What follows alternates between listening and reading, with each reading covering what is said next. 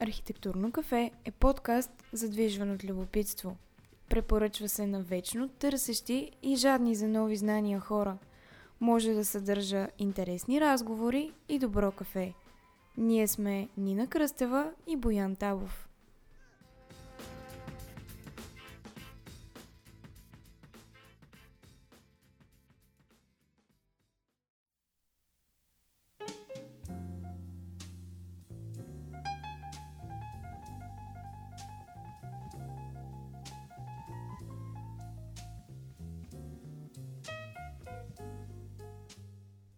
Седите си по душа и в следващия момент штрак, хрумва ви гениална идея за презентацията ви утре вечер. Излизате и започвате да викате Еврика по улиците на Древна Гърция.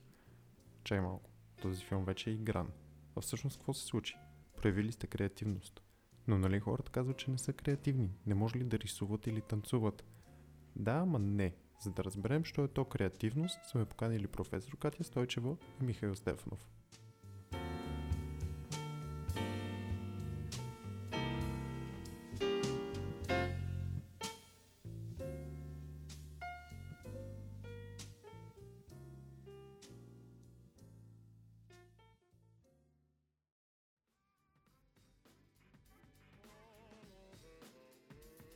Все още нямаме спонсор и рекламодател, е момента да благодарим на семействата и близките ни приятели за подкрепата.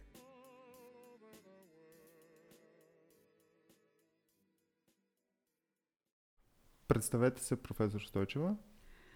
А, добър ден, казвам се Катя Стойчева. А, работя в а, БАН, в Института за изследване на населението и човека. Всъщност съм психолог и се занимавам с психология на творчеството. Аз съм Мишо Стефанов. Работя със себе си. Консултант съм, занимавам се с а, комуникации и обучавам менеджери от големи компании как да комуникират ефективно.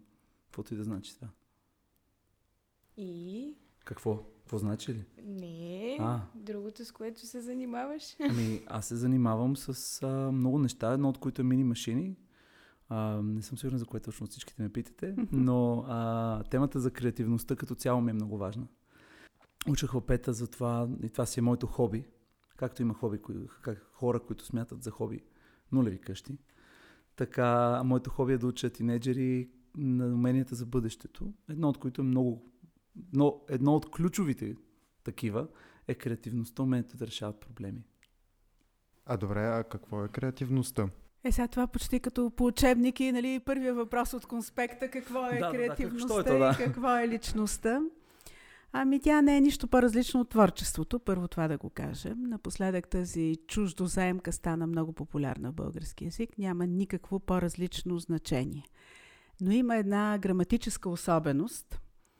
Нали, ние не можем, не казваме на български творческостта на личността, но можем да казваме и много често се казва креативността на личността, креативността на човека, а, което оставя така, може би, едно впечатление. Може би, ако погледнем как реално се използва тази дума, то тя се използва по-скоро отнесена като характеристика към човек. Докато творчеството си е то, то е характеристика на човека, по-скоро като нещо, което е присъщо на всички нас като хора. И това е способността ми да със способността ни да създаваме нещо ново, да генерираме нещо ново. Добре. До каква степен в... е, Тук аз взимам вашата роля, извинете. Стана интересно. То това е идеята.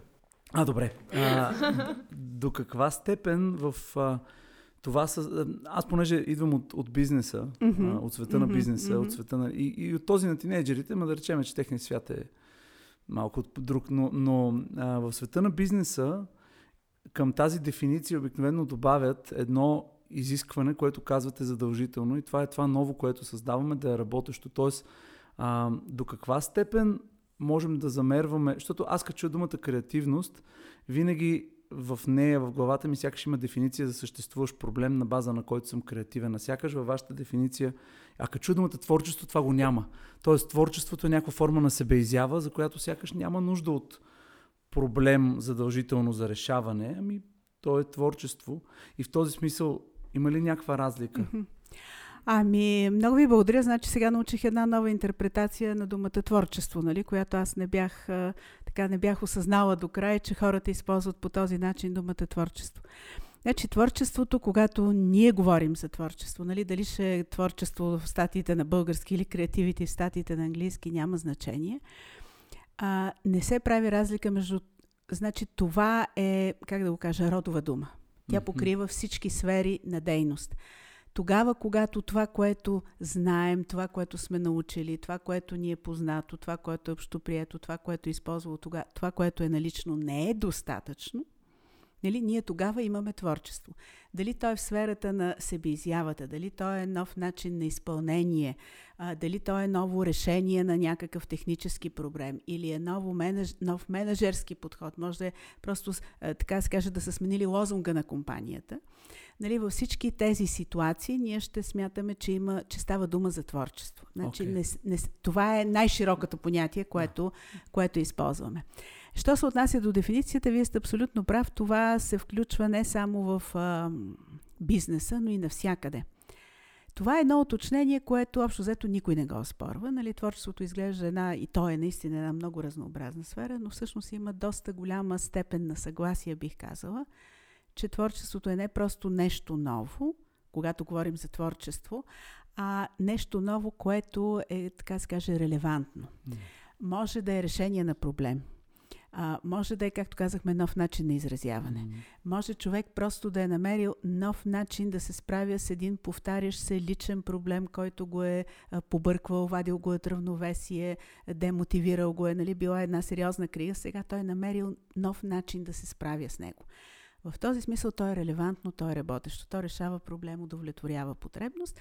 Има една малко по-разгърната формулировка, която казва, че то е обективно полезно или субективно ценно. Да.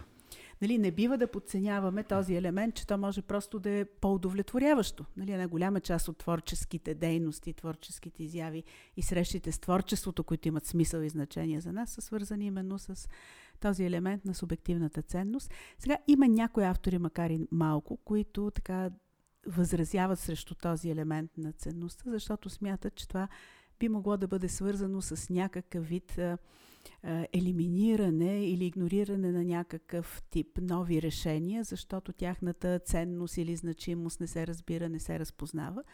Но общо взето по-скоро нали, така, така го, аз така го разбирам, че те ни обръщат внимание, че не трябва да приравняваме тази идея, че то е работещо решение и че върши работа, до нещо като конюнктурно, като смисъл, че то ни обслужва. Нали? Творческото решение е във всички сфери на живота нещо, което върши работа.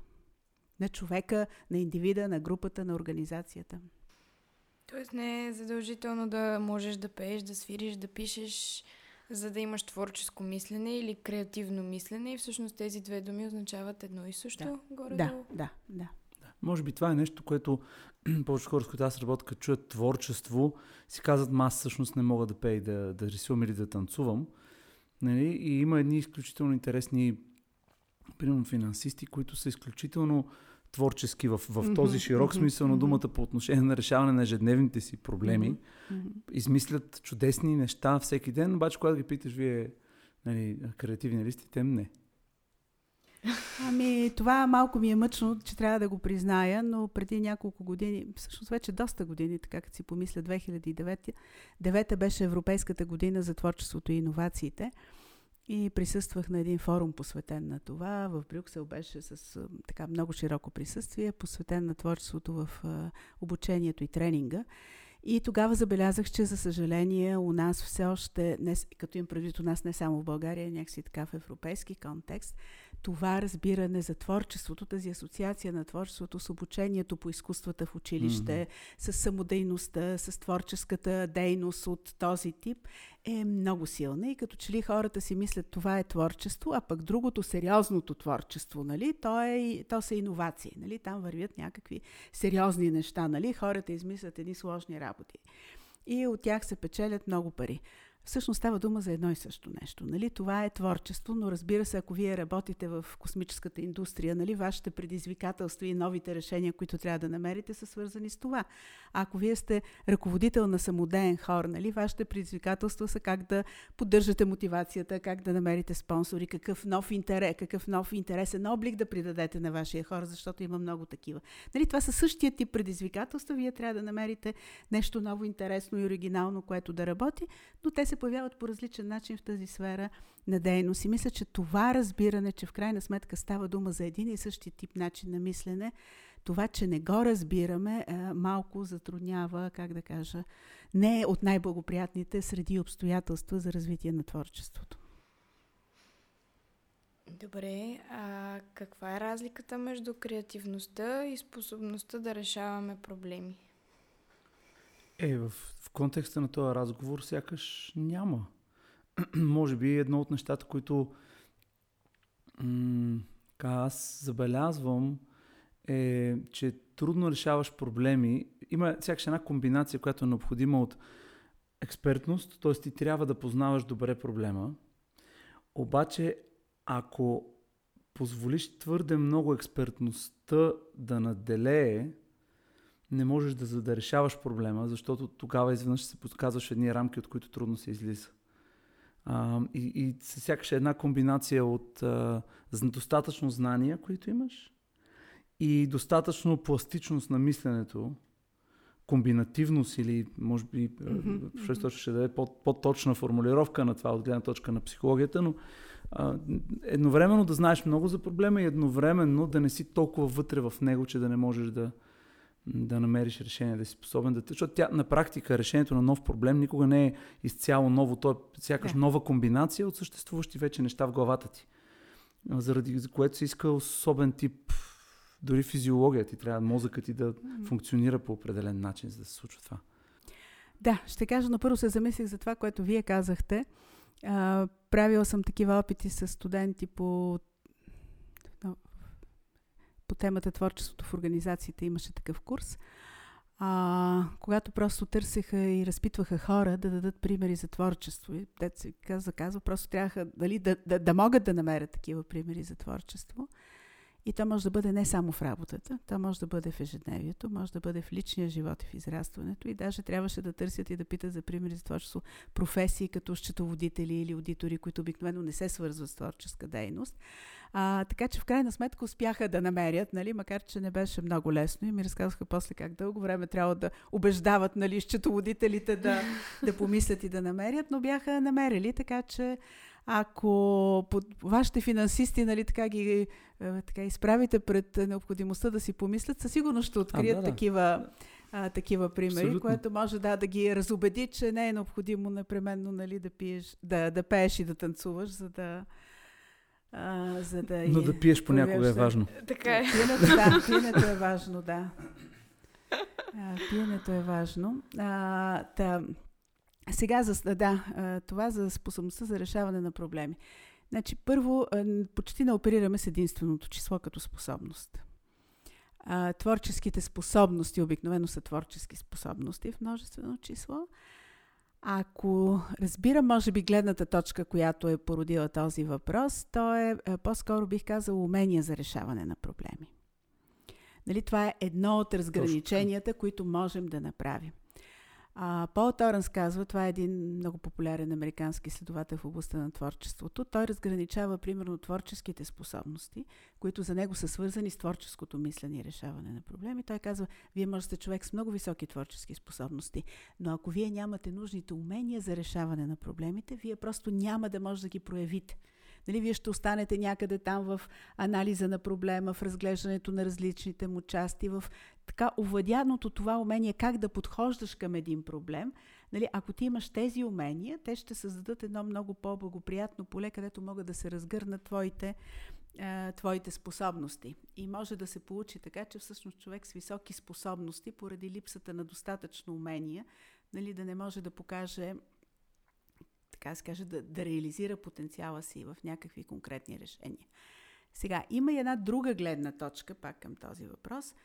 Ако приемем, че единия модел на творчество е решаване на проблеми, защото обикновено решаваме проблеми, дали в бизнеса, дали в женето, в личните си взаимоотношения, нали, ако щете в личностното, личностово, личностовото ни израстване и развитие, нали, някакви свои вътрешни проблеми, понякога разграничават творческото решаване на проблеми от творческото изразяване.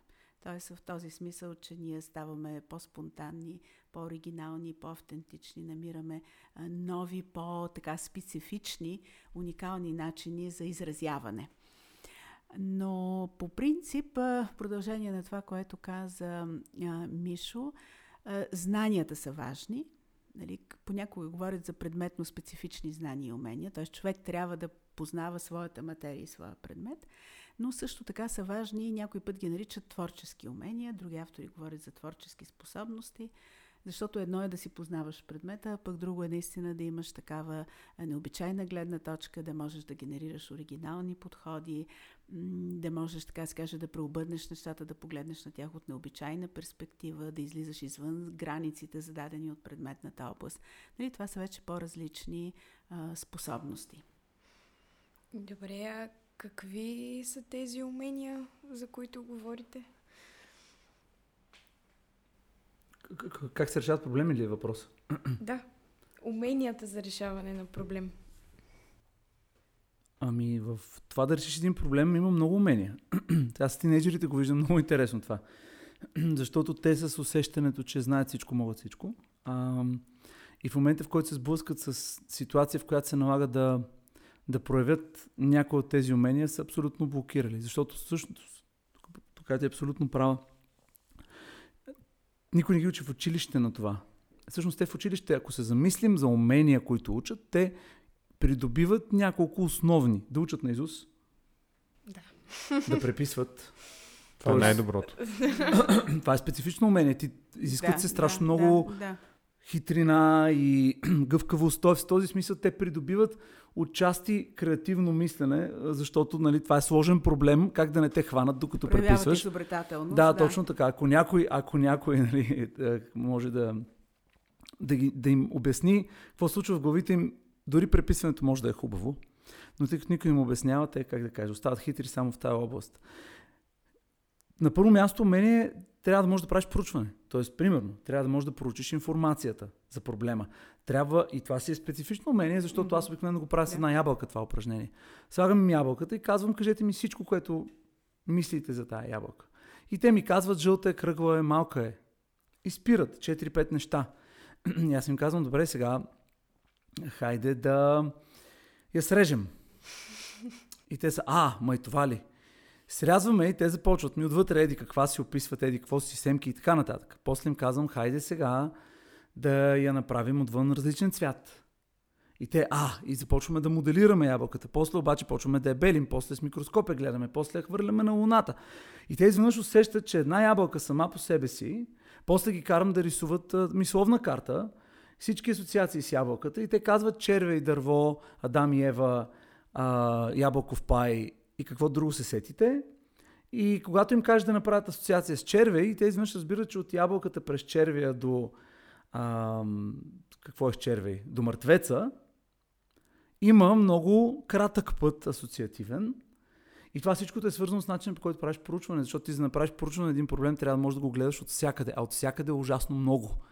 И, и след което, след една такава двучасова сесия с тия хлапета, това е много изтощително, слагам до ябълката портокал и казвам, хайде сега да го... И те са такива, защото това е втори свят, нали, за тях. Така че да правиш проучване е едно, да знаеш къде да търсиш, как да търсиш, какви въпроси да задаваш. Това всичкото е в проучването. Си умение.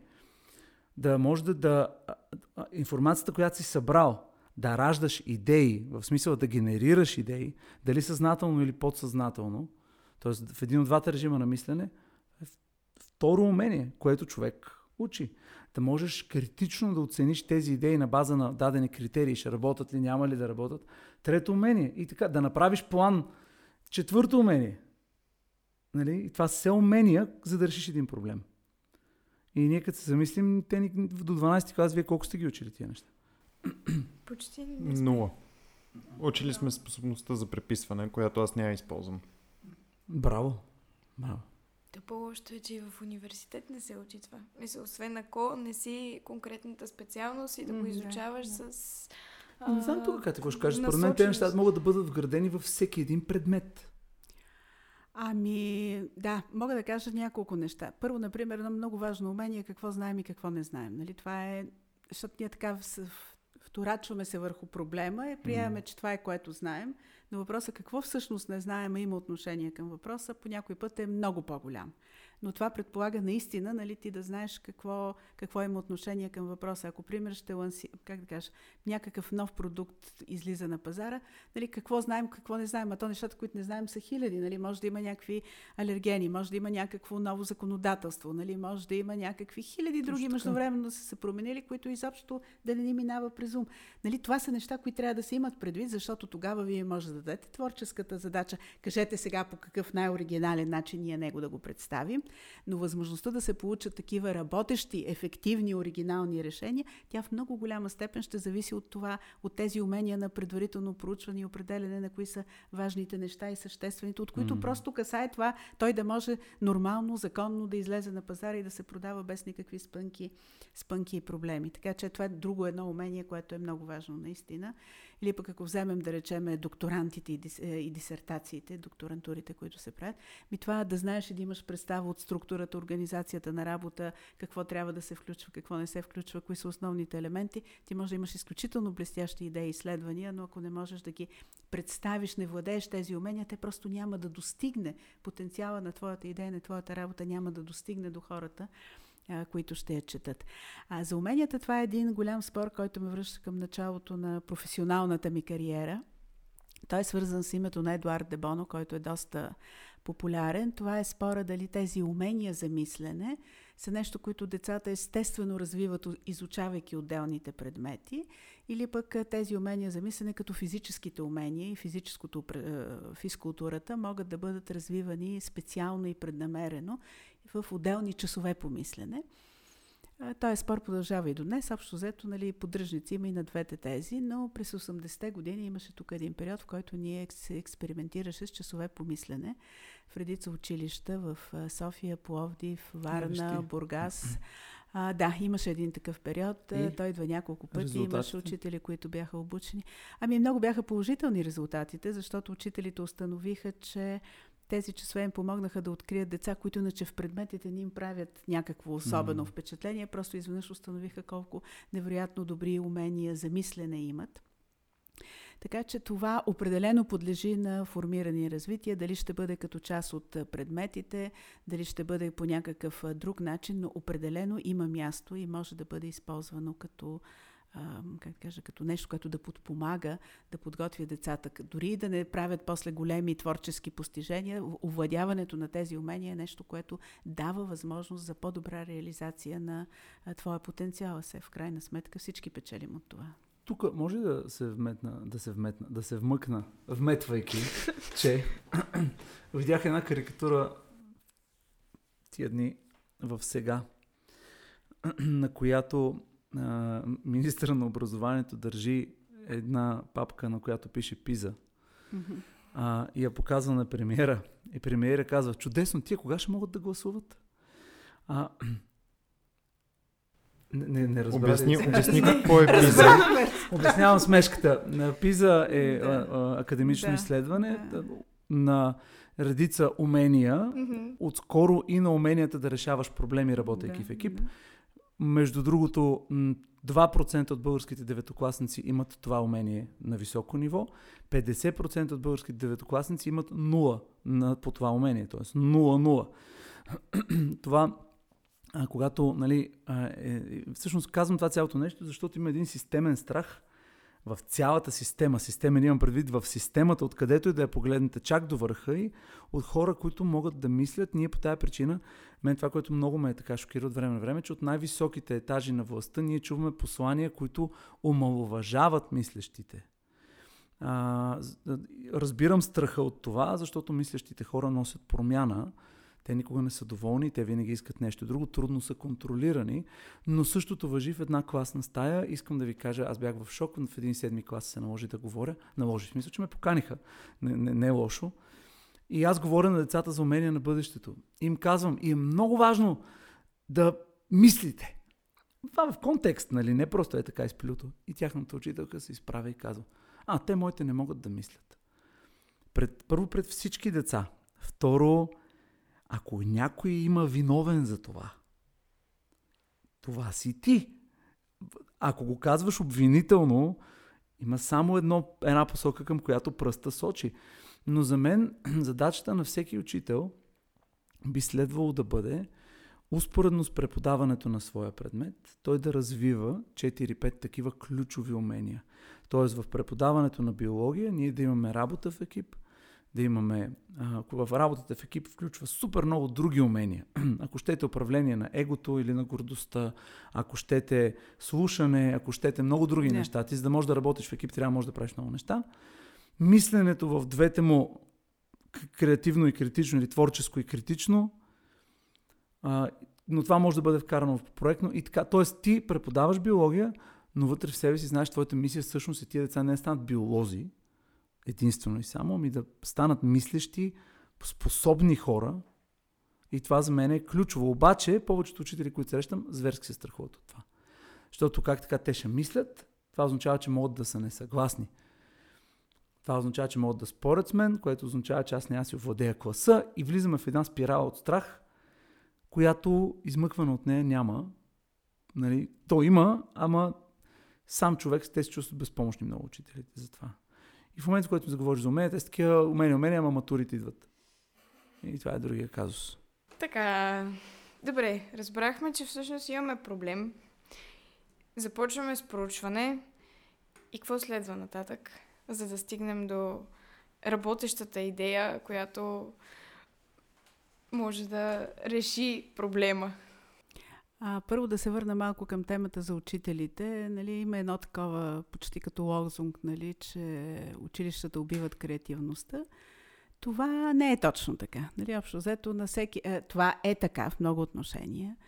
И така, като четете литературата, горе-долу на всеки спомен, нали, как му е била убита на някого креативността в детството, ще намерите ня... нечи друг спомен и разказ за това как всъщност учителката му в трети клас или в четвърти клас, нали, един такъв проект му била дал, пък той или тя това направил и как тя всъщност го посрещнала и приела. Така че училището е малко като живота, нали, в този смисъл, да не очакваме повече от тях.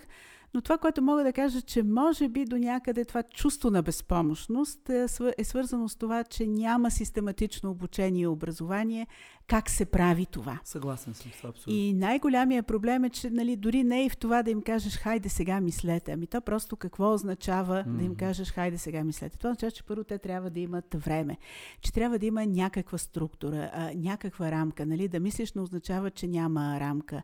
После, когато им кажете, хайде сега измислете колко се може повече идеи, нали, ти трябва да можеш да имаш някаква възможност да оцениш тези идеи, да можеш да подадеш някаква обратна информация. Тоест има едно ноу-хау, едни умения свързани с това нещо, което ако ги нямаш, наистина е притеснително. Нали? Какво сега скачаш там в някаква неизвестност? Хубаво, ама ти имаш отговорности, нали, наистина. Матурите идват, родителите, децата и така нататък. Но това, добрата новина е, че все пак има, това е нещо, което е поправимо. Нали? Тоест, има някои основни неща, които се знаят, има процедури, има правила. Това би могло да бъде, да стане част от обучението и образованието и подготовката на учителите. А сега за това откъде започваме и как започваме, ами, а, нали, зависи кога питате. Нали, ако трябва да вляза, това е една от задачите, която дам на моите студенти. Хайде сега влезте в ролята. Нали? Там са си задали, първо са си формулирали въпроси. И после като учиме, примерно, за Юнг или Задлер, хайде сега тук да изтеглите един въпрос и какво ще отговори Юнг. Сега, ако питате една голяма група психолози, които са поддръжници на един така на известен като четиристъпков модел за творческия процес, те ще ви кажат, че започвате с усилената работа с проучването, с търсенето, с изследването, нали, всичко, което знаете и можете да направите по въпроса, да го направите. А, защото а, в крайна сметка това е истината. Нали, ако човек не се поизпоти и не инвестира себе си, времето и усилията си, нищо няма да стане. Нали, според тях се започва оттам. А, после трябва да си дадете една дълга почивка или да започнете да правите нещо и после да разчитате, че сте свършили достатъчно добра работа, за да ви дойде озарението и да намерите новата идея. Но тая работа може да се провали на всеки един етап. Нали? Може подготовката да не е достатъчна, може периода на инкубация да не си е свършил работата, може да сте се разсеяли да не сте обърнали внимание, нали, когато ви е споходило озарението, така че започвате и се от начало и се връщате от начало. А, едно друго направление, което така става популярно, как да кажа, може би края на 50-60-те години, е свързано с Алекс Осбърн, който е много, така, мисля, популярен и познат като автор на подхода и метода на брейнсторминга. А, но този, този пример е интересен за мен с това, че той прави още в самото начало доста активна връзка с академичните изследователи на творчеството и това поражда една от малкото днес действащи магистърски програми, където се учат по творческо решаване на проблеми в университета в Бъфало в Нью Йорк. Та, те казват, започва се всъщност една бъркотия. Нали, вие имате някакъв проблем, обаче този проблем е, не е ясно как е дефиниран. И вие започвате всъщност с бъркотията на всички факти, данни, обстоятелства, което е около проблема. А после вие този проблем го формулирате и преформулирате. Това е така първата им, голямият им, основният им голям принос, който казва, нали, не го взимайте проблема такъв какъвто е. Почти винаги. Почти винаги той може да бъде формулиран, преформулиран, а това е изключително важно защото вие си поставяте, така се подготвяте си полето за творческа атака и е много важно как ще формулирате или как е формулиран вашия проблем.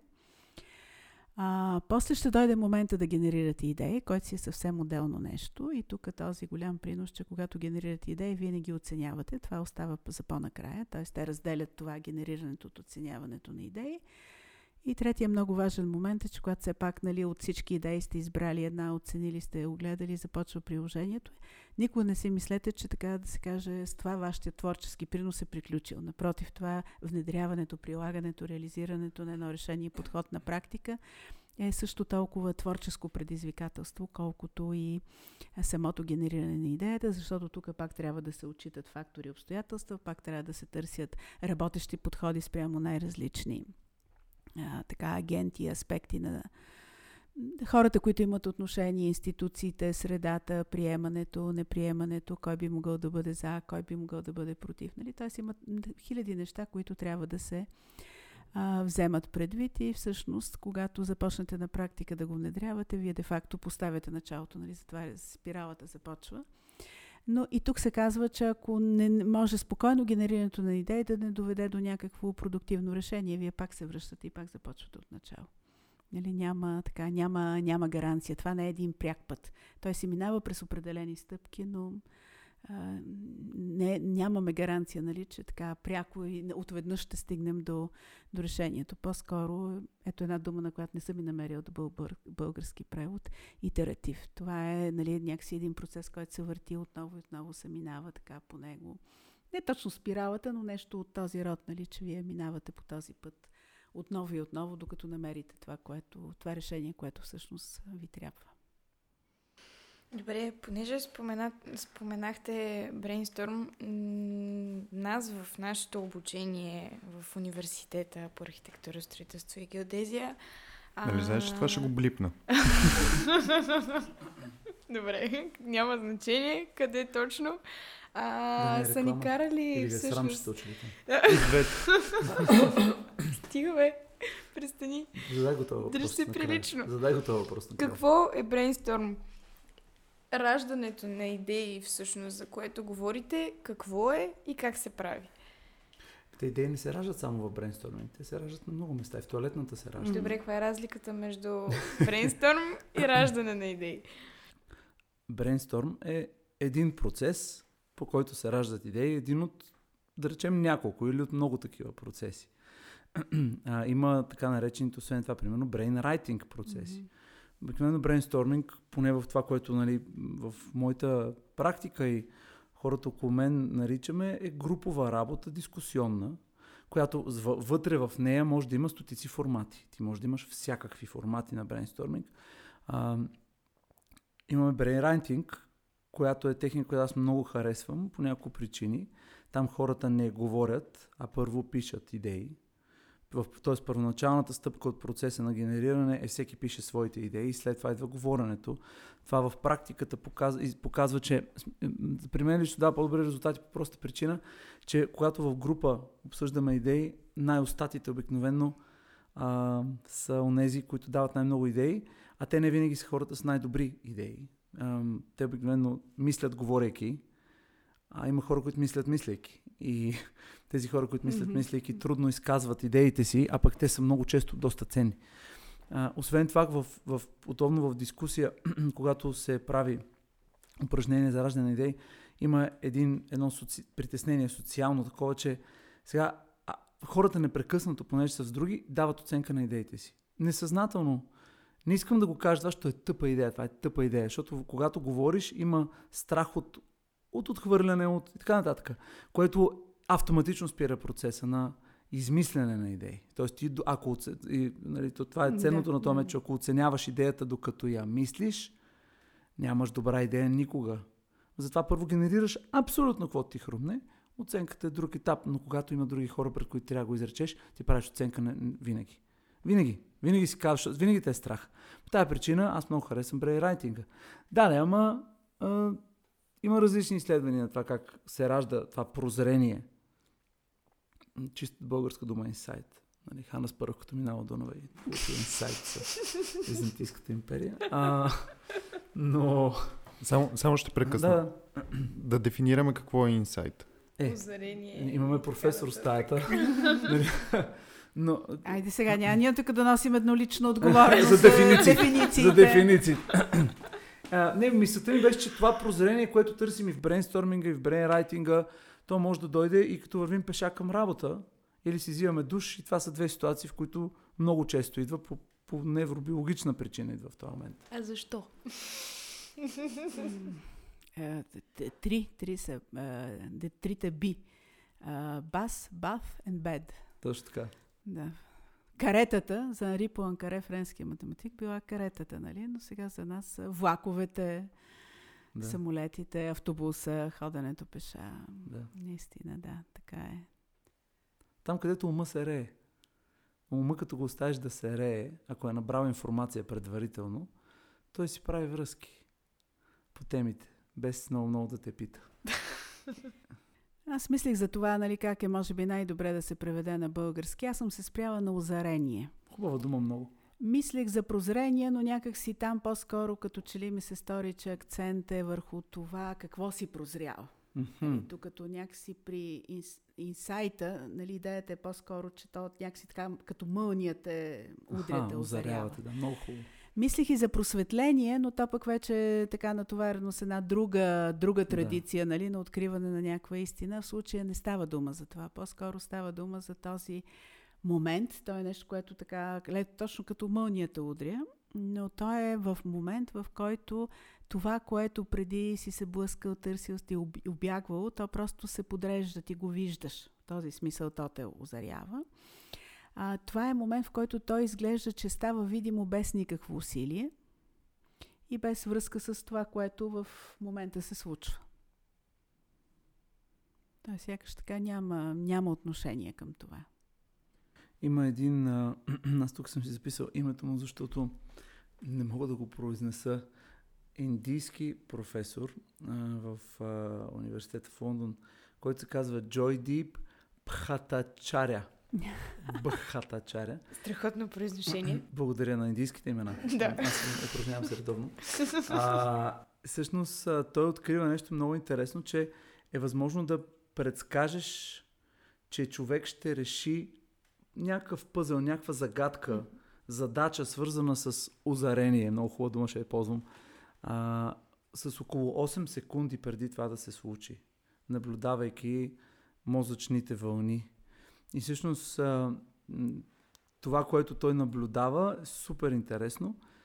На практика 8 секунди пред човека да стигне до решението, той вижда една нещо като експлозия, високи нива на алфа вълни в мозъка. И което 8 секунди по-късно човека има озарение, нали, има инсайт и решава пъзела. Той не вижда какво ще е. Това е, това е друг тип наука, нали? Това е малко по-скоро в а, сферата на екстрасенса, нали? знаеш какво точно ще е решението на човека, но той вижда, че ще има такова. А същите тези вълни са много характерни за моментите, в които ние изпитваме удоволствие и щастие и, и не мислим фокусирано, точно моментите, в които вървим пеша, под душа сме, пътуваме, всички моменти, в които ума се рее. И същия този професор прави експеримент с един човек, специалист по медитация, който дава, дава му серия загадки, серия задачи по-скоро трудни, които се решават, няма логически път до тях. Трябва да, да имаш, наистина трябва да, да, да го видиш изведнъж, че какво е решението. Онзи човек, будиста, започва да, да, да се мъчи да ги реши с work, нали, с усилие голямо, не успява нито една да реши. И точно преди да се откаже, нещо се случва и решава цялата поредица задачи. И всъщност, онова, което а, този професор изследва и обяснява е, че колкото повече се фокусираме върху проблема, толкова повече намаляват алфа вълните, т.е. фокуса, и това е нещо много интересно, фокусираното мислене е част от пречката пред инсайта. Тоест, а, а този будистки нали, специалист по медитация, той умее да се фокусира върху това да не се фокусира. Тоест, той умее, умее да, да, да пусне съзнанието си да се рее. И в този смисъл това може да ни каже много за времето, сякаш което живеем, което е време, което изисква от нас непрестанен фокус върху нещо. Това е един от най-големите врагове на, на оригиналността, на оригиналните идеи. Това, че ние нон-стоп сме загледани в нещо, което четем и ума ни непрекъснато е фокусиран. Той просто няма капацитета след това да ражда, да ражда идеи. Защото непрекъснато въртат колелцата и... Ами това е всъщност умът царе е добра, добро, добър начин да кажеш това, което ние казваме, че вниманието, което върви с нали, творческия процес е дефокусирано внимание. Да и има широк обхват. Нали, това са нещата всъщност. Някакси, може би тази предварителната подготвителна фаза, защото тук имаме само хипотези, една от нещата и примерно едно от различията може да бъде, че на един човек, който открие примерно пет неща, които имат връзка с проблема и ги проучи, спрямо този, който открил 10 неща, които имат връзка с проблема и ги проучил, нали, той е обхванал един по-широк кръг от, раздвижил е по, така да се каже, широк кръг от асоциации, от елементи на познанието, от връзки, от преходи. Нали, така се разорява едно по-широко поле. Но дефокусираното внимание, нали, това е едно обяснение. Колин Мартин Дейл е автор, който много изследва тези процеси че той е характер, характерно с това, че имаме много повече огнища на възбуда, нали, когато сме фокусирани върху телефона, това фокусира, нали, този и вие знаете, нали, че като потънем в това, ние преставаме да чуваме всичко, ще си пропуснем спирката, нали, Вчера. няма да чуем какво ни вика. Си пропуснах спирката. А, това е защото когато имаме силна активация в една точка, когато активацията е много силна, тя ще започне да действа като инхибитор на останалите огнища. Докато ако тя е не толкова слаба, нали, и умът се рее, и ние имаме повече огнища, тогава е възможно да се получи тази отдалечена асоциация, да се направят тези връзки, които не са толкова очевидни. Нали? Не е една отъпкана пътека, нали? маса стола може да бъде а, маса, и аз не знам какво да куче. кажа, куче или нещо такова. В този смисъл, нали, това е, за това дефокусираното внимание е толкова важно, защото няма да го има този елемент на потискане на другите ядра поради много, висока, много високо равнище на активация в един център и фокус на внимание. И много интересно, знае. а, не, задай си въпрос, че аз мога да говоря много. Аз сега си мисля какво се случва в мозъка по време на, инс... на озарение. ще те прекъсна обаче преди това, защото аз малко се обърках. Последно си говорихме за генериране на идеи и че трябва да ги оценим в по-нататъчен етап. А, След да, това добре. заговорихме за инсайт добре. и озарението. Да Ама нещо тук... Да. Добре, добре. добре Какво се случва между? Да, да се върнем, да. А сега за брейнсторминга, той наистина е групова процедура. Това е била идеята всъщност на Осбърн, че а, след като нали, тези, тази оригиналност, нали, тези нови идеи, предполага се, че колкото по-различни гледни точки имаш, а колкото по- повече хора участват, защото всеки идва със своя багаж нали, от знания, гледни точки, перспективи, асоциации, Нали, когато имаш не един човек, ако имаш пет души, нали, т.е. ти разполагаш с много повече различни стимули, че това ще стимулира намирането на оригинални идеи. Така че това е групова процедура, където се иска да се генерират колкото се може повече идеи. Те залагат на това правило, което е проверено и потвърдено, че колкото повече идеи генерираш, толкова по-голяма е вероятността да попаднеш на оригинална идея. Хората всячески се поощряват да, да генерират дори странни и необичайни идеи те се поощряват активно да се вслушват в идеите на другите. Ако нещо се чули, ако ви се вижда интересно, нали, доразвийте го, от, от, тласнете се от него, използвайте го. И това е отлагане на, на оценяването. Казва се, тези идеи само се генерират. Те не се оценяват. Даже има един, нали, който следи това да не се случва. Пръчка. Ами мисля, че беше звънче, нали? това, е, това е идеята, да.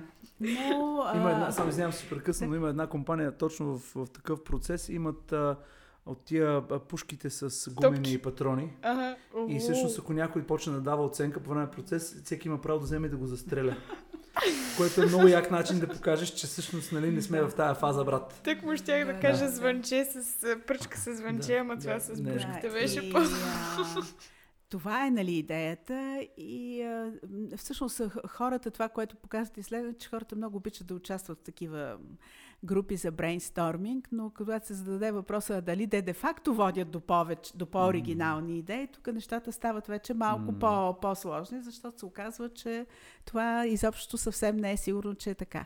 Освен тази загуба на продуктивността, за която каза Мишо, някой път тя е просто свързана с това, че трябва да изчакваш. Даже и нали, всички да са максимално организирани, което никога не се случва, нали, се отплесват да казват не просто идеи, но и други неща. Просто ти се налага да изчакваш, да следиш какво казват другите. Това ти отнема когнитивни ресурси. Ти не си изцяло посветен.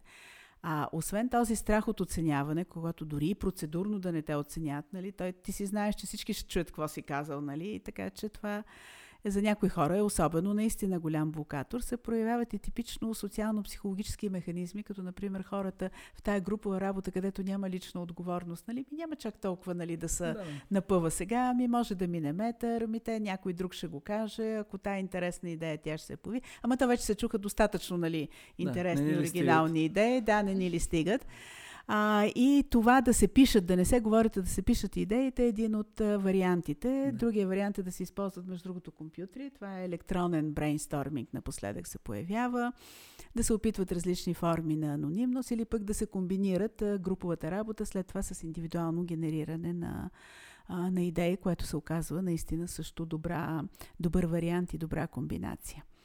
Така че това е за генерирането на идеи. Оценяването е, е също нещо, което това пък нещо, което научихме от творческото решаване, вземане на решението, от вземане на решение, как всъщност как се включва творчеството при вземането на решение.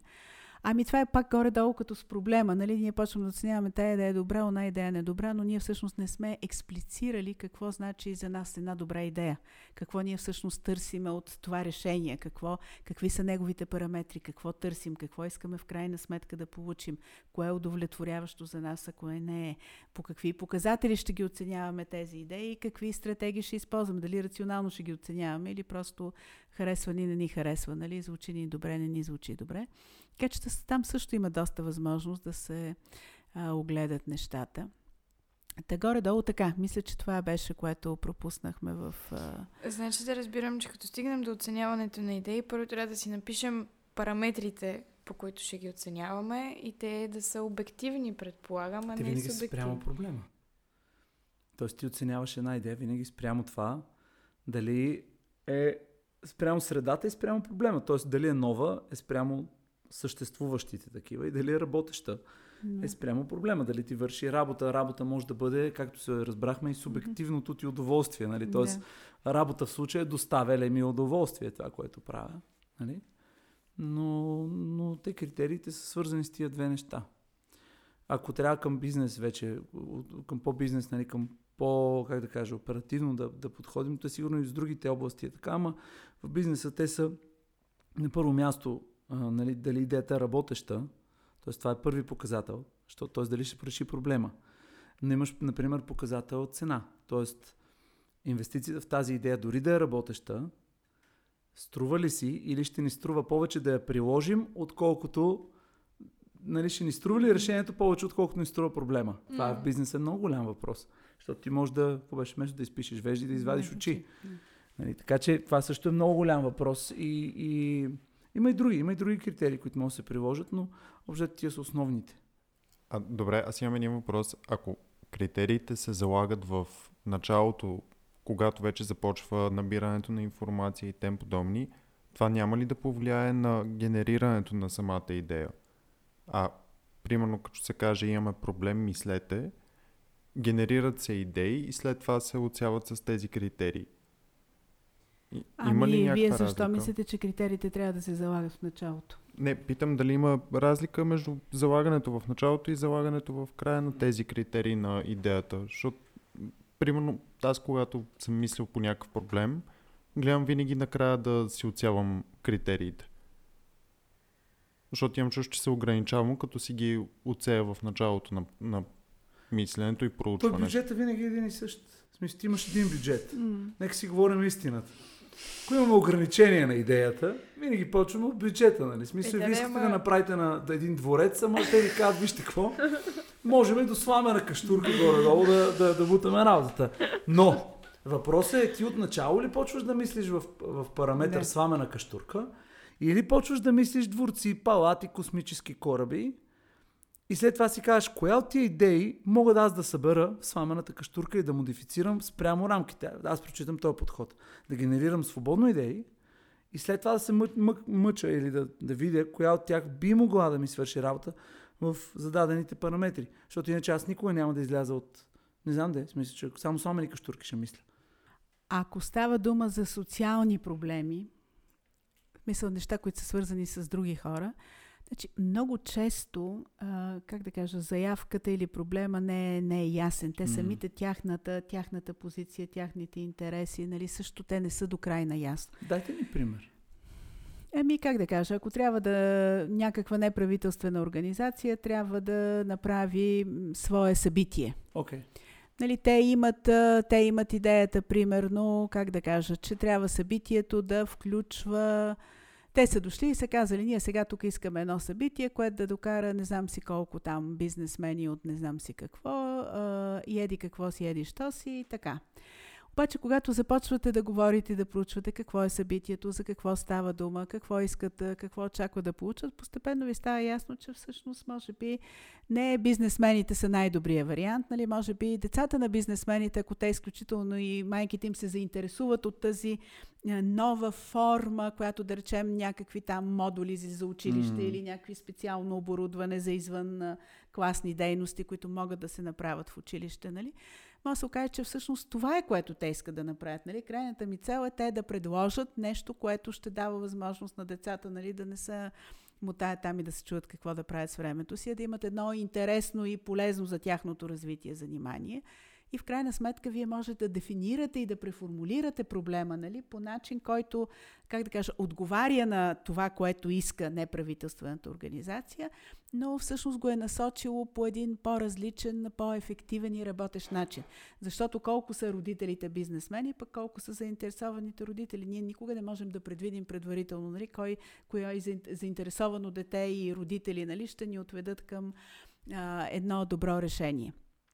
Така, в този смисъл, нали, дори не винаги, как да кажа, тези, които им идват проблемите или при вас като проектанти, тези хора, които идват с проблемите си, дори те не винаги, така да се каже, са напълно наясно и това е тази фаза на предефиниране и преформулиране на, на проблема, която много в началото нали, минава в много активна комуникация, която изясняват и разбирате. Може би една аналогия е как хората си купуват жилища или търсят квартири.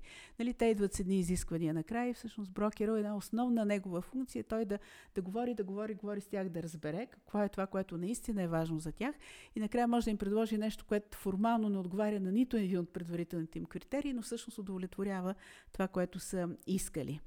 А, така че в този, това имам, това имам предвид, че понякога нали, тези критерии общо взето също са, както и проблема, е нещо, което се изяснява в, в последствие.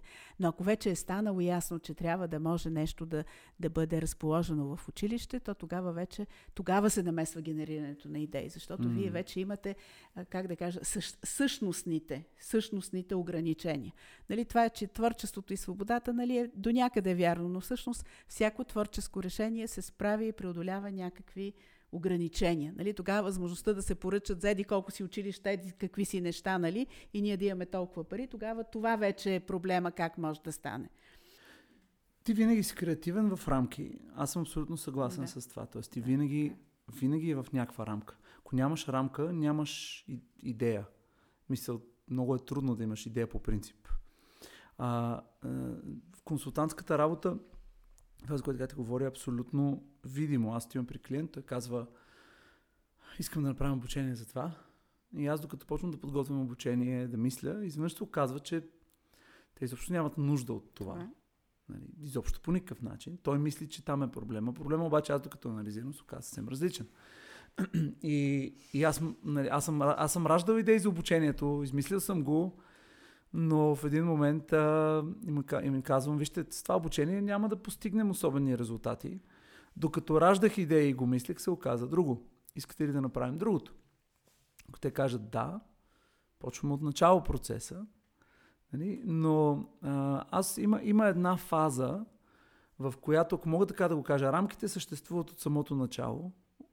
Откакто знаем проблема какъв е точно, имаме рамки. Те са там. Има един етап от генерирането на идеи, който аз лично предпочитам да забравям за тях съвсем съзнателно. Тоест да се държа, аз се държа, сякаш ги няма. Ако, може би това ти отговаря най-точно на въпроса. Аз се държа, сякаш ги няма. Държа се, сякаш ги няма, за да мога за да мога да генерирам всичко, което мога да генерирам ми хрумне, защото рамките винаги дават някаква оценъчност. След този етап обаче рамките се връщат. И аз на база на тях оценявам кое от моите идеи влиза. Постепенно, това, което съм забелязал при мен, с годините, защото аз минавам през този процес няколко пъти на седмица. И той е, той е много вграден в мен. Нали? Аз нямам генерирането на идеи, а, в, във всякакви формати, с всякакви групи, освен че обучавам на това, аз го правя непрекъснато за клиенти. За... И всъщност това, което при мен се забелязах, е, че в един момент започнаха да ми се сливат тези етапи.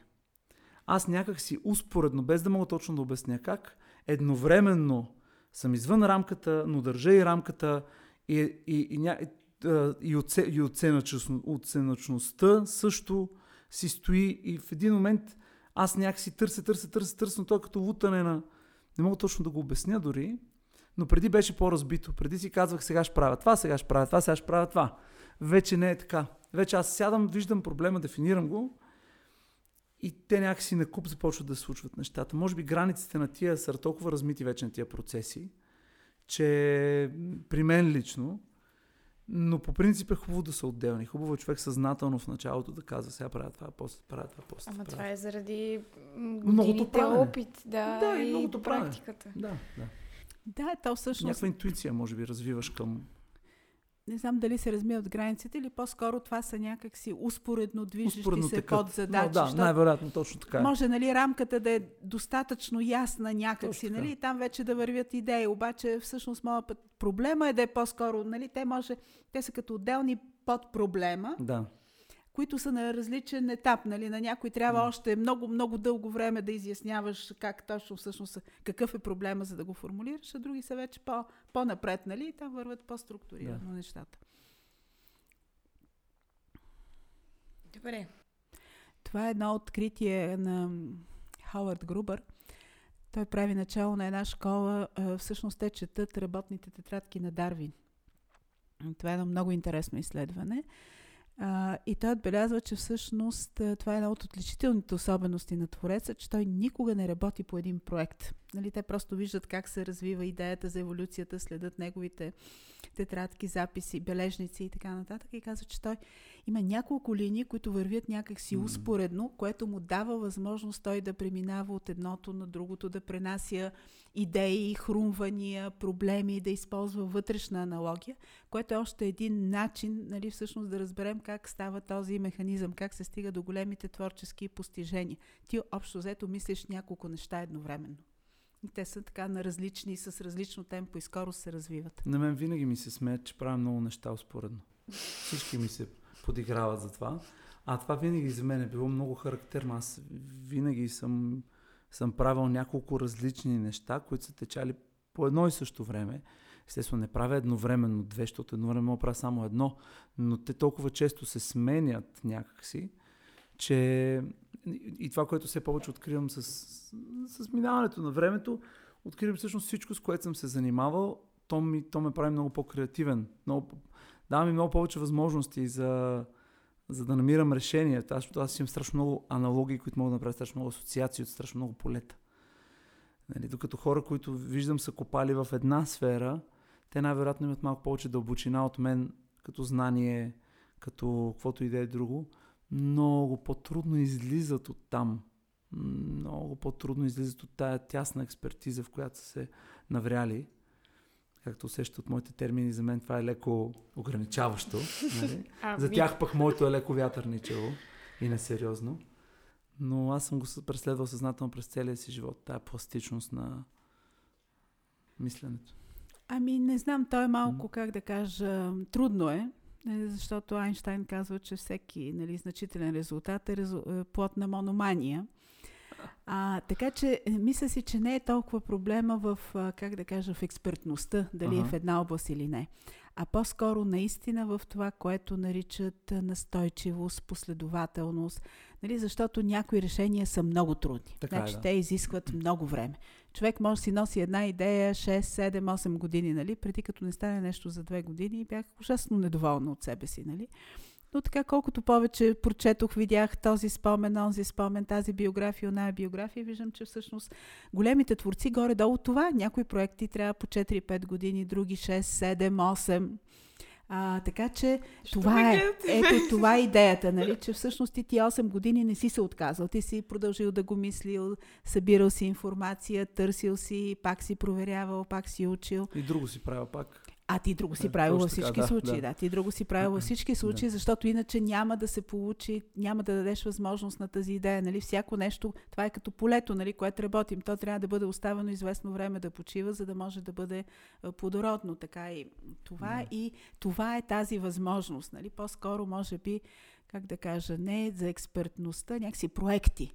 Нали, бих казала, че творец мисли така в термините на, на проекти.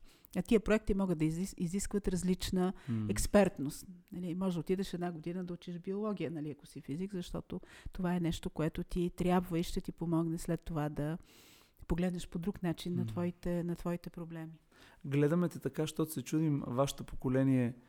А, колко време, като не стане нещо, си казва, че работата е загубена и се разочарова от себе си? А, не, аз не се отказвам но съм зверски нетърпелива. И това нещо постоянно се опитвам да го наритвам, защото съм от хората, които копаят, копаят, копаят дълго време, за мен дълго време, в последно време Месец. се разтяга.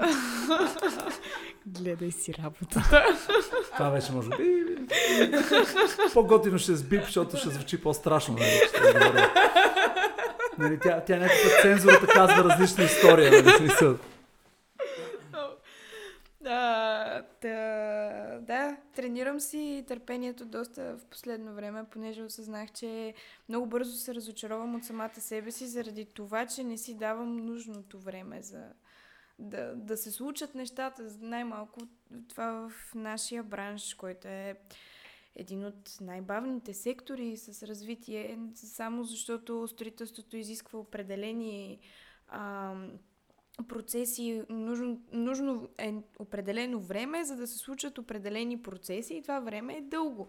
И то няма как да бъде прескочено, защото най-малко няма да стегне бетона и ще падне сградата, примерно. Уча се на търпение, общо взето казвам. А, аз исках само да то не е обобщя, ами по-скоро да вмъкна пак линията на разговора. Разбрахме, че имаме проблем. кажи бе, кажи какво те Имаме проучване. Не, искам да структурирам просто, защото ми е много интересно и, и за мен е важно да стигнем до, до изводи, които... Тая тема е много интересна и имам нужда от изводи. така. Имаме проблем, имаме проучване, генерираме идеи, след това ги забравяме, разхождаме се и получаваме инсайта. И после какво правим? А сега това са две, как да кажа, различни парадигми в нашата наука. Ако искате да получите инсайт, първо трябва много здраво да се потрудите. После да търсите я, я вана, я автобус, я разходка по полето и нали, да чакате озарението. След озарението отново има много голяма работа. Грем Лоус го нарича проверка тази стадия, но всъщност идеята, която ни е хрумнала, трябва да придобие някакъв материален вид е всичко, включително и комуникация пред колегите на департамента. Нали? Т.е. тя трябва да стане част от споделеното пространство, по някакъв начин да съществува не само в главата ни. А проблема е генерираните идеи не ги забравяме, нали? просто ние отделяме генерирането на идеи от оценяването им, така че след генерирането на идеи си взимаме един час почивка или правиме друг екип, или просто имаме на следващата седмица, когато вече започваме да мислим от тези идеи, нали, коя, как да изберем това решение, което ни удовлетворява. И тук всички тези неща, които говорихме, има едно разграничение, което поне на мен не ми върши работа за разбирането на нещата. Това е между силни и съществени характеристики. Някой път в едно множество от идеи има някоя, която много силно, много ярко се откроява. Нали? Тя е така открояваща се, с нещо ни привлича вниманието, харесва ни. И тогава е много важно да упражним едно изключително важно умение, което се нарича устойчивост към преждевременно приключване на проблема. Не бързай, Демекнина, не бързай. Да, не бързай. Може, може на всички да им изглежда, че това е най-доброто решение. Сега поне няколко показатели, индикатори, които са важни, да ги разгледаме. Всяка една от генерираните идеи да разгледаме по всеки един от тези показатели. Ние може пак да се върнем на това. Но гледната точка, перспективата, в която ние ще сме разположили това решение, вече е много по-широка. И ние можем да погледнем на него, може да го модифицираме, може да ни хрумне, абе това няма да стане, но ние дали не можем всъщност този елемент да го използваме тук? Един пример Дебоно го разказваше, как това е бил неговия иллюстрация. Питал е децата в училище. Чудесно. Хубаво, искате ли всеки ден, нали, когато тръгвате за училище, родителите ви да ви дават там по там, пет пенса или едно пен или не знам. О, чудесно, прекрасна идея, всички за. След което правят едно малко упражнение по мислене, където оглеждат плюсовете, минусите и просто интересните аспекти на тази идея и правят отново гласуване. Нали, половината от децата казали, а не. Нали, ако в училище, ако ни дават пари за това, че ходим на училище, може родителите да спрат да ни дават нали, джобни, това не ни устройва. Може да, да, да, да го обвържат с училищните успехи, което също не ни устройва. Пък може някакви деца нали, да не ги взимат. Нали. Въобще като малко като помислиш, нали, една чудесна идея започва да изглежда по по-различен начин. Та, за това е важно, нали? За това са важни тези неща някакси да позволят една по-широка гледна точка, една по-широка перспектива и да ни позволят наистина да съпоставяме свободно нещата, защото някой път някои идеи решения, така да се каже, имат тая сила да привличат вниманието ни и да ни изглеждат много убедителни и достоверни, а пък може да не е така. С, да, да, бе. с този пример и с а, началото на разговора още, а, ми се върти следния въпрос в главата. Каква е разликата между в креативността на децата, тинейджерите и възрастните? Има ли разлика като цяло? Като процес ли питаш? Ми, като изобщо. процес, като изобщо. В смисъл някаква разлика. Е, има разбира се. Сега децата не са тинейджери, тинейджерите не са възрастни че ако погледнем най-общо като ресурси, възможности на индивида и възможности в живота, които дават възможност за творчество или го изискват, дали възрастните имат и повече ресурси и повече предизвикателства, възможности да проявят творчество. А, децата имат едно, бих казала, така важно преимущество, което доста автори са го забелязали, защото говорят за когато говорят за възрастните, е, отбелязват дали са запазили или не едно такова детско нещо в себе си. И това детско нещо е свързано с, че те са още в началото на процеса на социализация. Някакси просто може да си гледаш дърветата, нали, може да си гледаш хората, ти нямаш е, дневни цели, нямаш задачи, нали, не трябва да измислиш как да обереш тая ябълка, ти гледаш на хората не като хора, с които се срещаш с определена цел. Тоест, те имат едно свободно, като понякога казват, Масло говори за невинност на възприятието. Те имат едно свободно от такива утилитарни цели, задачи, перспективи, възприятие към света, отношение към живота. Нали? Те са си деца, могат да си го гледат, да си го възприемат. Това понякога това е свързано с една такава свежест, която възрастните забелязват и усещат. Нали? Те, когато чуят какво каже дете, какво коментира дете, те забелязват точно една такава свежест, една освободеност на, на възприятията и на реакциите, която е хубаво човек някак си да запази, да запази тая възможност да може да фантазира, да си позволява да бъде, да играе, да не, да, да не се идентифицира напълно така с ефективния, справящия се, утилитарния човек. Нали? Ако запазим един такъв аспект в себе си, това е, това е добре. Тинейджерите, значи в най-трудна позиция са, ако съдим по някои изследвания, децата, които тръгват в първи клас, това е в доста методики, показват, че е един труден момент – дали сега да си, да си упражняваш въображението и фантазията, или пък да освояваш новите реалности да се научиш как да се държиш като голям човек. И а, друг един такъв аспект, при тинейджерите вече излизат съвсем други цели, интереси и желания. Общо взето, нали, така човешкото същество в, в нещо се насочва. Нали, като малките деца или ще растат на височина, или ще надават на, на теглото, така че има изследвания, че ако в някои възрасти се дава приоритет, да речем, на логическото, развитието на абстрактно логическото мислене, други възрасти има по-голям приоритет, свързан с а, творческото мислене. Нали, това не е така да ставаме все по- и по-креативни, има си такива моменти на преходи.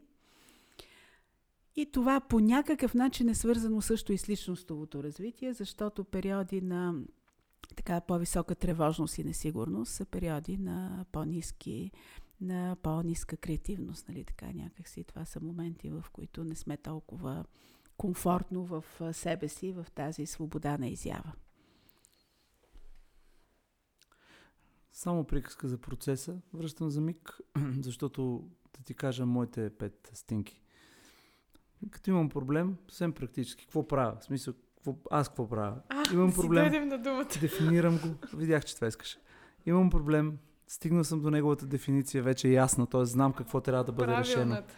Е правилната, доколкото съм успял да я дефинирам, защото това са дали е правилното, някой път се оказа, че ти на края на проекта разбираш, това не е била правилната дефиниция, но този страх той може да те вкара в голяма колебливост. Нали? Ти може, ако само се притесняваш, това ли е правилният проблем, никой нищо няма да направиш. Така че да, към момента на започване смятам, че това е проблема. Това е първото. Второто, започвам да си правя проучването в дълбочина, събирам възможно най-много а, информация. И след това при мен започва един период на редуване на фокусирано мислене и това, на което с тинейджерите се смеем, аз го наричам разсеяно мислене, ма дефокусирано. Нали, те си хилят, че са много добри в разсеяното мислене, но то не е онова, което им върши работа. Всъщност това, което аз правя след като приключи проучването, което само по себе си е фокусирано мислене, аз правя един-два опита за съзнателно генериране на идеи, количество идеи, просто пиша, разписвам и така нататък. След което този процес го оставям и два дни хода пеша до работа. Съвсем практически, когато работя по проект, просто ходя два дни пеша до работа. Тази седмица имах една много важна презентация. А, в четвъртък беше понеделник, вторник, аз бях събрал цялата информация, обаче ми липсваше, липсваше ми интересна гледна точка към това. Тоест, а, а, ами трябваше, трябваше нещо, което да наистина да покаже на хората нов поглед към това. Съответно, м- много обаче такива житейски проблеми се насъбраха, така, така и най-накрая ми се чупи колата. И аз вече много фрустриран. Говорим за вторник вечер, т.е. в четвъртък сутрин ми е презентацията. Аз имам информацията, но се чувствам тотално неудовлетворен от етапа, на който се намирам по отношение на липсата на оригиналност, по отношение на това, което... Аз знам, че иска... Аз имам едно усещане вътре себе си неудовлетвореност. Проблем има. Проблемът е субективен. Нали? Аз искам нещо да реша. Неудовлетворението е голямо и както знаете, любимата ми фраза е без фрустрация няма иновация. Аз съм се научил тази фрустрация да я харесвам, защото тя ме кара да съм креативен. Но, но толкова много житейски проблеми, че не ми остана време за нищо. И в 9.30-10 без нещо оставих колата в сервиза, който е в Красна поляна и оттам вървях пеша до Иван Вазов. И по средата на пътя знаех какво трябва да направя вече. В този смисъл за мен този процес е много важен. Аз просто редувам, докато не дойде. Обикновенно идва в моментите на рещ ум или на дефокусирано мислене идва, но винаги редувам, редувам, редувам след което сядам и го правя. Това е моят процес. Съвсем практически го казвам, съвсем простичко. Поручвам, мисля, забравям, мисля, забравям, докато не дойде това, което търся. Някой път това ми отнема години. Е, имал съм няколко проекта, и по-скоро идеи мои, които те след една, една година, след две години се реализират. Очевидно е, ми предстоят по-дълги периоди още, нали? Тоест трябва да заредя с още търпение, защото идеите стават все по-големи. Проблемите все по-сложни. И просто истината е, че капацитета, с който разполагаме някой път към момента не позволява да го решим. А, и така. Благодаря за отговора. Повод въпроса на Нина дали е правилната формулировка. Нали, понеже от учените обикновено се очаква да казват някаква нали, окончателна истина, всъщност ние не, работи, ние не работим с тази идея за правилно, а по-скоро науката оперира с идеята дали е евристично. Какво? Евристично. Може ли да да, дали това ни позволява да, да продължим напред, дали това ни позволява да генерираме ново знание. Има една идея за един газ фугистон, който е много популярен. Ще излъжа сега кога беше. А, всички така са мислили и са представили по този начин нещата. Това е стимулирало много изследвания и проучвания, които в крайна сметка доказват, че няма такова нещо, нали, като газ фугистон. Сега това научна идея или не е правилна или неправилна. Тя се оказала неправилна, но през това време, докато са оперирали с нея учените, те са успяли много да научат да напреднат и да придвижат нещата. Така че това е една така, достатъчно добра формулировка, за да може тя да продължи да се придвижва напред, напред процеса. Нали? В този смисъл тя е, тя е правилна. Работеща. Работеща, защото да. тя дава възможност да се генерират идеи. А някой път, как да вземем, стана дума за училище, ама много са натоварени децата да им намалим часовете. Ами същите тия натоварени деца, ако трябва да гледат футболен матч или ако трябва да си гледат телефоните или нещо друго да следят, нали, ние виждаме, че те могат да прекарат много повече часове с едно напълно концентрирано и повишено внимание, нали, и да погълнат информация много повече от тези, която им се дава в часовете. Така че Очевидно не е тази формулировката, не защото е неправилна, защото тя не ни позволява. Нали, тя ни затваря в един проблем, сега ще намаляваме или няма намаляваме, дали ще намаляваме физика, дали български язик. Нали? То става една безисходна ситуация, докато всъщност въпросът е как да направим така, че това да може да се повиши тяхната концентрация и внимание в часовете, е вече една друга формулировка. Тя може да не е по-правилна, но тя е евристична в този смисъл, че тя ни позволява да продължаваме да мислим, да работим, да изследваме, да генерираме нови идеи. А по този въпрос аз какви идеи имам? Направо само трябва да пуснеш през цялото време. как да направим часовете по-интересни? Няма да ви ги кажа сега, но за друг път. А, само да попитам относно студентите. Има ли някаква надежда, евентуално, да им обърнеш и на тях внимание? На Знам, че сме ти много стари. Еми, аз обръщам внимание, който ме покани. Добре. Идвал съм при вас. Като каза студенти, на мене, на мене това ми е много важен, много голям въпрос и важен, може би. Има ли връзка кред получаването на озарение, на озарението с крайния срок за предаване на даден проект? Защото сме, защото сме забелязали, че масово колегите ни, включително ние, сме най-креативни в последните няколко часа от крайния срок. Не, просто преди това не си мърдате пръста. А не е вярно. Стига, закачам се. е, веднага пък, веднага в разбираш и защитна позиция е, минахте. Чакай малко провокация. Шарани да сме абсолютно, Абсолютно. Абсолютно. Този въпрос много често го чувам, нали? Те и моите студенти, нали? Ама то така, ама то иначе. Всъщност най- най-често ми задават този въпрос, когато стигнем до въпроса за времето. Защото истина е, че творчеството изисква време, нали? Просто всяка друга мисъл е така малка, малка заблуда. Но това е свързано с едно друго нещо, което е крайния срок. Беше интервю на Бинка Желяскова по телевизията – тя го формулира много ясно. И това е пак по въпроса, че творчеството то е свързано с свободата, но не в смисъл, че нямаш ограничения. Mm. Нали? Творчеството винаги, винаги се, го има, защото има някакви ограничения. Тя беше казала, чудесно е, че има крайни срокове, защото иначе всеки режисьор ще прави през целия си живот един единствен филм, все ще го промени, ще го съвършенства и никога няма да го завърши. Така че вие си служите с крайния срок на дипломната работа като ваш инструмент за така, организация на вашата творческа работа. Истината за мен е в смисъла на това, това, което питаш. Според мен, просто стигаш до момент, в който нямаш друг избор, освен нещо да се роди. Дали обаче се ражда онова, което, на което ти си най, най-доброто, на което ти си способен, съмнявам се. Това е моето мнение. Ражда се нещо, което ти свършва работа. Но да е смисъл, спасяваш положението. Сега, нали всички сме били студенти. Аз и все още имам ситуации, в които а, някой път не си и ти виновен. Някой път обстоятелства други водят до това, че ти много друга работа и така нататък. Но дали и всъщност моето най-голямо съжаление, а, когато съм си правил нещата преди крайния срок, веднага и така нататък, е, че веднага след приключване на нещото, аз съм получил поне 3-4 идеи как съм може да го направя по-добре. А, което ако бях отделил достатъчно време, мисъл и така нататък, ако си бях организирал времето малко по-добре преди това, нямаше да изпитвам понякога дълбокото разочарование от това, че на практика аз съм способен на много повече.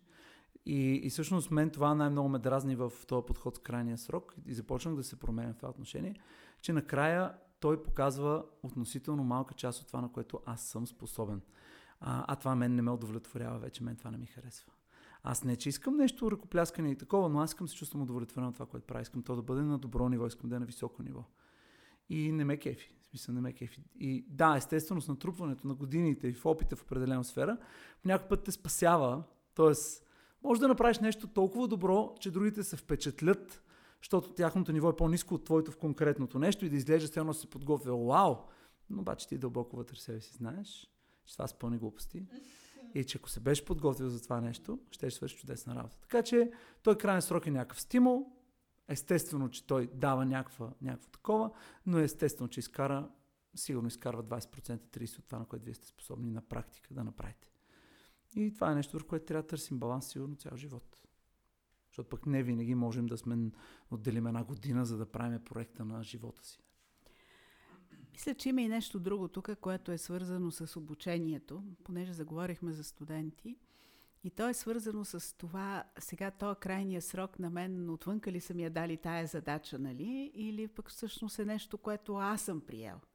Защото ако това е ваша задача, ваш план, ваша програма, дали, малко вероятно да чакате крайния, крайния срок, нали? По-скоро ще сте ентусиазирани, всяко свободно време ще посвещавате на нея, ще изучавате, ще търсите. си. Нали? Тя ще си стои Цъкаш там в главата и ще си, и ще си работи, и ще се събира информация и ще се трупа. Така че до някъде мисля, че това е свързано с отношението към този тип дейности и задачи. Mm. А, сега да кажеш приеми ги като свои е просто една фраза, която нали, няма да. а, смисъл и стойност, но това е едно от нещата. Значи, това дори не е автономност. Просто си мислете за твореца и за себе си, нали, за творческия потенциал, като нещо, което вие го управлявате, вие го менажирате.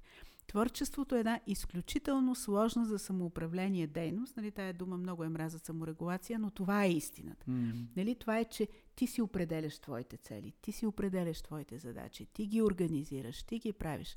Ако това е твоя задача, ако това е част от твоя проект, от твоя план, няма да го има този елемент и този ефект и дали пак то винаги ще го има накрая ограничението, но вече ще е по друг начин а, подготвено и подработено. А това не е маловажно, защото едно от отличителните неща така в житейския път на Творец е, че някъде там в студентските години а, той е направил първа така по-интересна и по-сериозна публикация, разработка, изследване. Нали? Те не са непременно отлични студенти. Това е едно от предизвикателствата, нали? защото в момента, когато откриват САД и възможностите на САД и сега всички ще ги приемаме в университетите с САД, защото ето това е един обективен начин, но после като идва знач... да започват да проучват нали, какво се случва всъщност хората, които за... ние сме приели и те за... после завършват. Високите сатаджи. Да, и се оказва, че всъщност хората, които след време ще бъдат реално хората А-а. създали високите творчески постижения, далеч не са с най-добрите оценки, най-високите оценки Абсолютно. по САД. И тогава вече започват промени в тези системи на приемане, тогава въвеждат различни то просто събират информация за творческите ти постижения преди това, но тогава установяват това нещо, че там някъде в студентските години така се появява и откроява, че има вече един интерес, в който ти си дал една сериозна заявка. Ми, аз мисля, че отговорихме на всички въпроси супер подробно. Пресрочихме. Отново времето. а, не сме пресрочили нищо, ама Мишо трябва да си ходи. Естествено. Понеже Мишо трябва да си ходи. А, да, ми много ви благодарим. Наистина, аз съм супер щастлива от този разговор. И да, надяваме се, че сте отворени за продължение на тази тема. Уха. И така. Благодаря ви за поканата. Беше много приятно да си говорим. Да, благодаря. Винаги се радвам на такава възможност, защото това е, как да кажа, и професия, и хоби, и основен житейски интерес, и възможността да, да общуваш с хора, които проявяват интерес към темата за творчеството, винаги ми е много и ценна, и приятна. Супер! Като...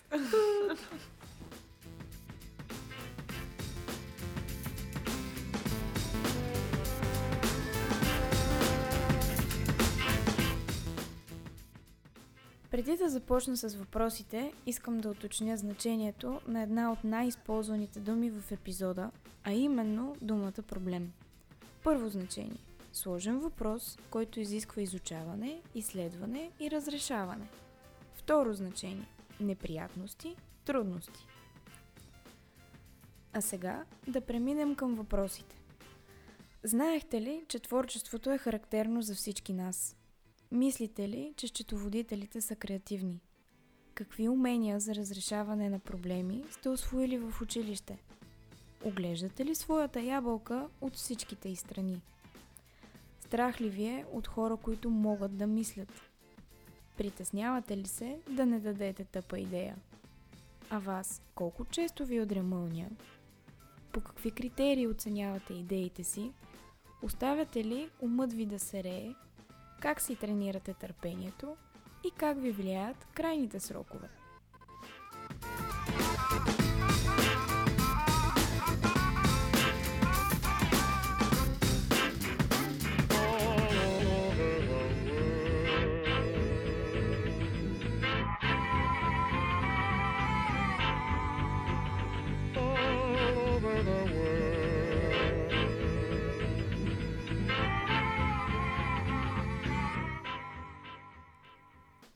Което сте чули ви е харесало, може да ни подкрепите като ни последвате, харесате или споделите епизода във Facebook или Instagram. А ако не искате да пропускате новите ни епизоди, може да се абонирате за нашия бюлетин в сайта ни archi.coffee. Не случайно споменахме сайт.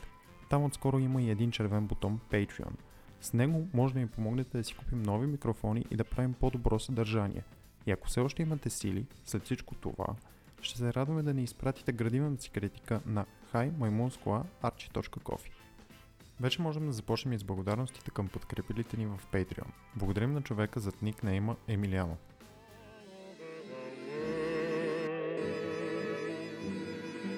A kiss won't mean goodbye all over the world. Then we'll have time for things like wedding rings, and free hearts will sing when the lights go on again. Oh,